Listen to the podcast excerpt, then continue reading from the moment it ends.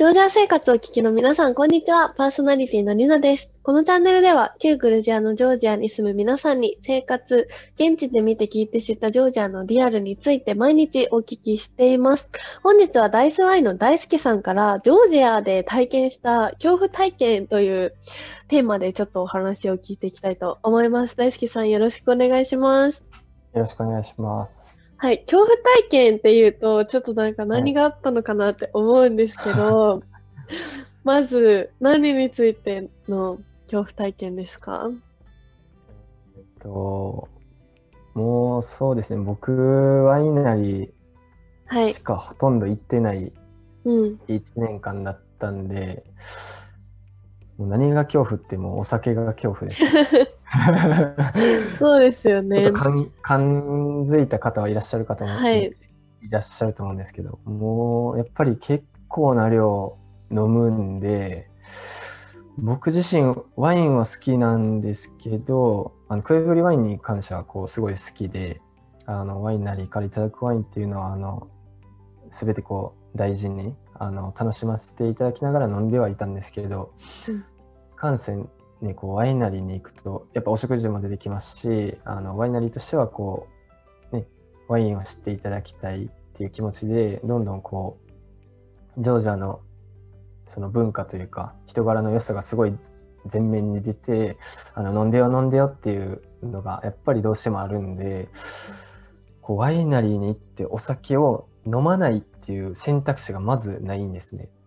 なので、まあ、こうチャチャとかに関してはちょっと例外なんですけど、うん。ワインはあのやっぱり注いでいただく分はやっぱりしっかり飲みたいっていう気持ちもありますしただでもそのジョージア人と同じペースで飲んでるともう本当に記憶なくなるうん、ぐらいうんのすごい量を飲むんで,、でまあ、僕自身そこまで量は飲めないっていうのもあって最初の方はもうそういう部分もあまり考えずにやっぱりあのねこう人種人種も違いますしっていうところで、まあ、年齢とかも含めてあの結構ワイナリーって警戒されてる方も中にはいらっしゃったりとかはしてたんで実際に。うん、うん。お前にワインの何がわかんねえみたいな、あそういう感覚の方もやっぱりいらっしゃるあ、はい。のも事実で、まあ、そういう方とあのやっぱりこう心から打ち解けるにはやっぱりそのワインであったりだとかその人柄を引き出すっていうところでやっぱこう、話が盛り上がっていくと長い時には本当に12時間とかワイナリーに滞在とかもありましたし。はい。でもそれって本当にこう楽しいとかその人とかその人のワインとかっていうところにすごい興味があって、うん、あのねこう最初は本当に触りのような話しかうん。しないワイナリーも、やっぱりこう英語がたどたどしかったとしてもやっぱりこう伝えたいとか話したいっていうやっぱ気持ちが出てくると気づけば12時間っていうのも本当にすあった。りとかねやっぱどワイナリーに行くと時間が長くなるっていうところとかあったりもするんで、やっぱりお酒の失敗っていうのはありました。ありましたね。12時間はすごいですね。長い。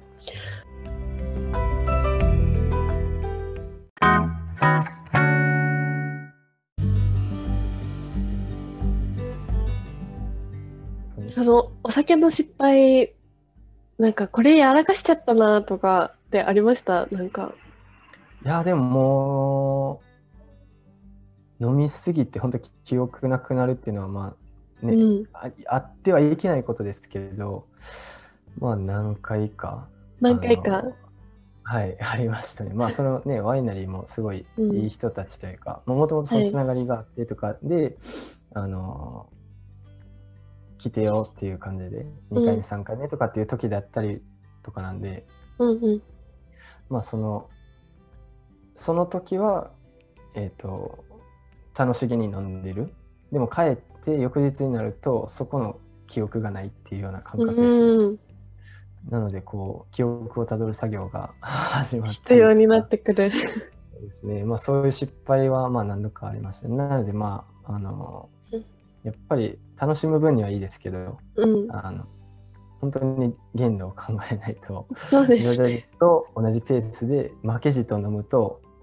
やっぱり良くないんで、うん。そこ、皆さん、ご注意をっていうとこごろ。注意を。はい。しかも、ジョージアの方、強い上に飲むと喜ぶじゃないですか。うん。それがあれですよね。あね飲まなきゃみたいな。てか飲みたくなっちゃいますすよね。はい。特に何での酔っ払います？いや、でもチ、ャちゃいや、でも僕は、チャチャはもう結構本当に、かたくなに断あ、もうってました。断る。はい。ごめん、これは、あの、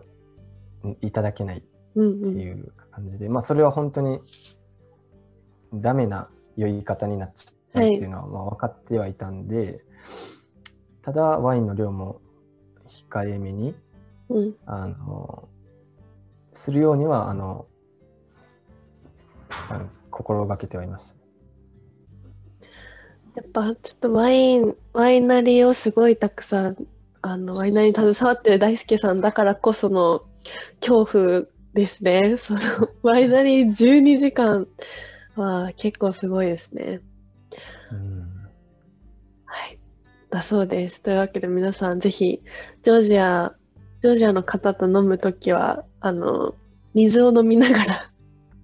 そうですね。飲水がすごい大事だと思います。はいはい。命の水です。はいあと何でしたっけ？鍋グラビー？鍋グラビーって炭酸水。炭酸水ですね。うんうん。だ二日酔いにいいらしいので、うん。でもそれを飲みながらワイン飲んどくとそうですいいね。うん。ですね。あとはもう、ちゃんと出していただいてるお食事いただいて、はい分。解しなが分解しながら。大事だと思いますね。まあ、ワイナリーも、あの、飲んでよ飲んでよっていうのは、この、飲まなかったらどうっていうのは、実際なくて、本当にこう気持ちだけでうんうん。楽しんでほしい、飲んでほしい、知ってほしいっていうのが一番、それこしかないんで、あの、それで断ったら、どう思われるっていうのはあまりないんで、まあそういうところをこう強がらずに、あの、しっかりこう、断るっていうのも一つその人間関係としてはあの大はい事じゃないかなっていうふうに思うんで、まあ、ぜひあのこう同じ失敗しないように うまいこうはい付き合い方を、あのいただくとよりジョージアでのワインライフが楽しくなるんじゃないかなと思います。はい、はい。ありがとうございます。というわけで、お酒の恐怖体験のお話でした。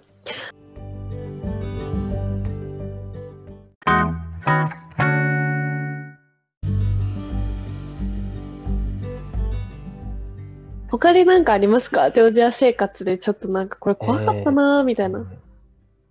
こうすごいインパクトあるのが一つあるんですけど、はい。えっ、と、まあロックダウンあったじゃないですか。うんえっと去年1回目のロックダウンの時に、えっとちょうど僕引っ越しのタイミングと重なってて、はい。で、えっ、と、その時はこう飛び石の本当に中心街、ルスタベリの方とかに住んでたんですけど、あの、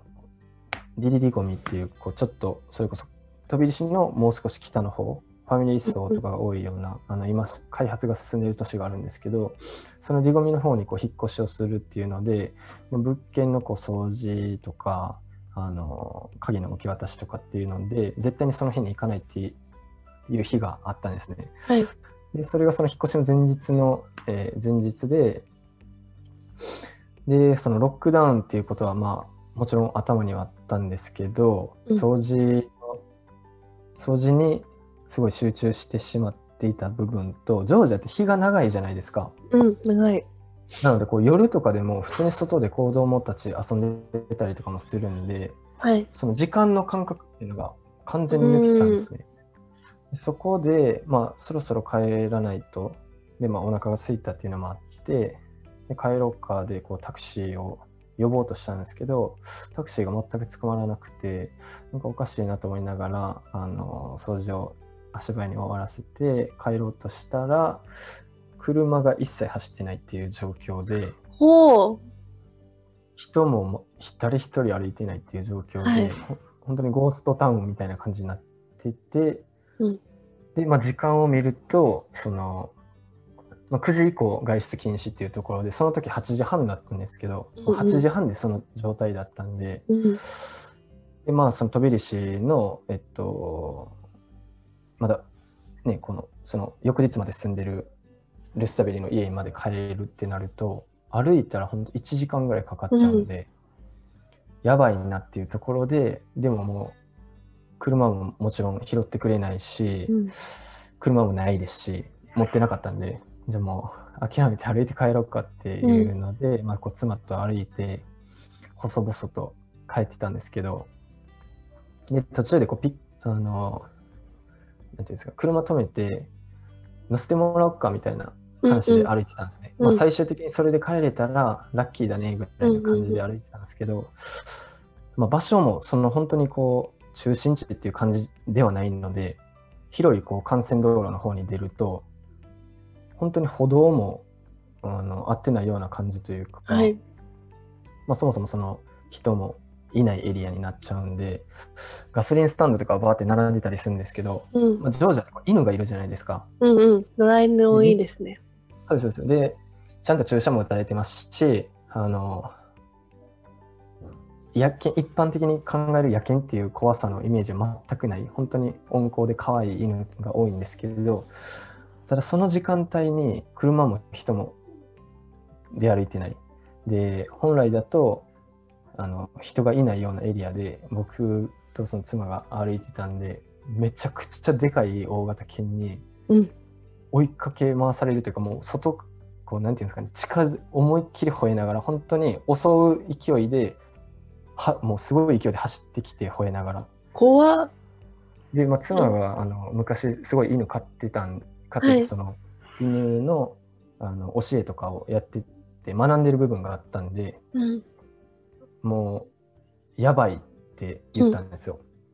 襲われるみたいな感じで、うもう本当にすごい勢いでもう近くまでめっちゃ走ってきて、ええ牙むき出しで尻尾も立って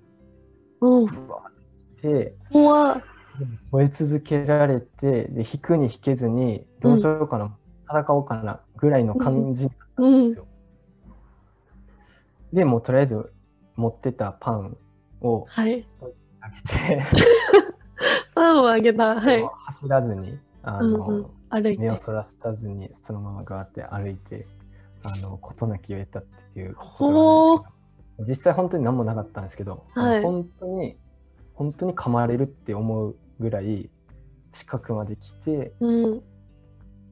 もうやばいっていうのがあってまあその後から聞いた話だとその妻よくもう本当に犬ももうマックスこう緊張状態であのどっちかが先に何かするともうこう攻撃されてたみたいな。状況だったみたいな話で、やばかったねみたいな。ええで、やっぱりの、ねあのうん。犬もテリトリーがあったりだとかするんで、うん。でその後でもやっぱり帰らないといけないっていうところで、もう怖いし、怖いし、時間やばいし、声な。もめっちゃ遠くから聞こえるし。っていうので、どうしようってなりながら、あの警察に、まあ、こう事情を説明して、で、あの家まで送り届けてもらったっていう、こう、格好がありますね。無事帰れたんですね。よかった無。事帰れました。怖い。そう、ジョージア、犬、うん。そうですね怖いですよね。うん。なるほど。こういう恐怖体験、2本立てで、お酒と、えーワンちゃんと、ま あ帰宅問題とありましたが、はい。だそうです。皆さん、ぜひ、ジョージア行った際には、そうですね、うんあの、ワンちゃんは注意した方がいいかもしれないですね。そうですね。結構吠えるんで。はい。というわけで、本日の回以上となります。ジョージア、もう在住者ならではという感じの恐怖体験でした。はい。ありがとうございます。この番組毎日放送しておりまして、月曜日はグルメ、火曜日は伝統舞踊、水曜日は新ママ、木曜日は歴史について、金曜日は現地のジョージア人の方から、土曜日はワイン、日曜日は税制や市場、ビジネスのお話を伺っております。YouTube 版では収録の映像とともに、リスナーさんからの質問などを答えておりますので、ぜひ何かありましたらご応募お待ちしております。えーノートでは毎週の放送予定の掲載と、出演者の方の SNS 情報を載せておりますので、ぜひ合わせてフォローの方よろしくお願いします。それでは皆様また次回お会いしましょう。ありがとうございました。バイバイ。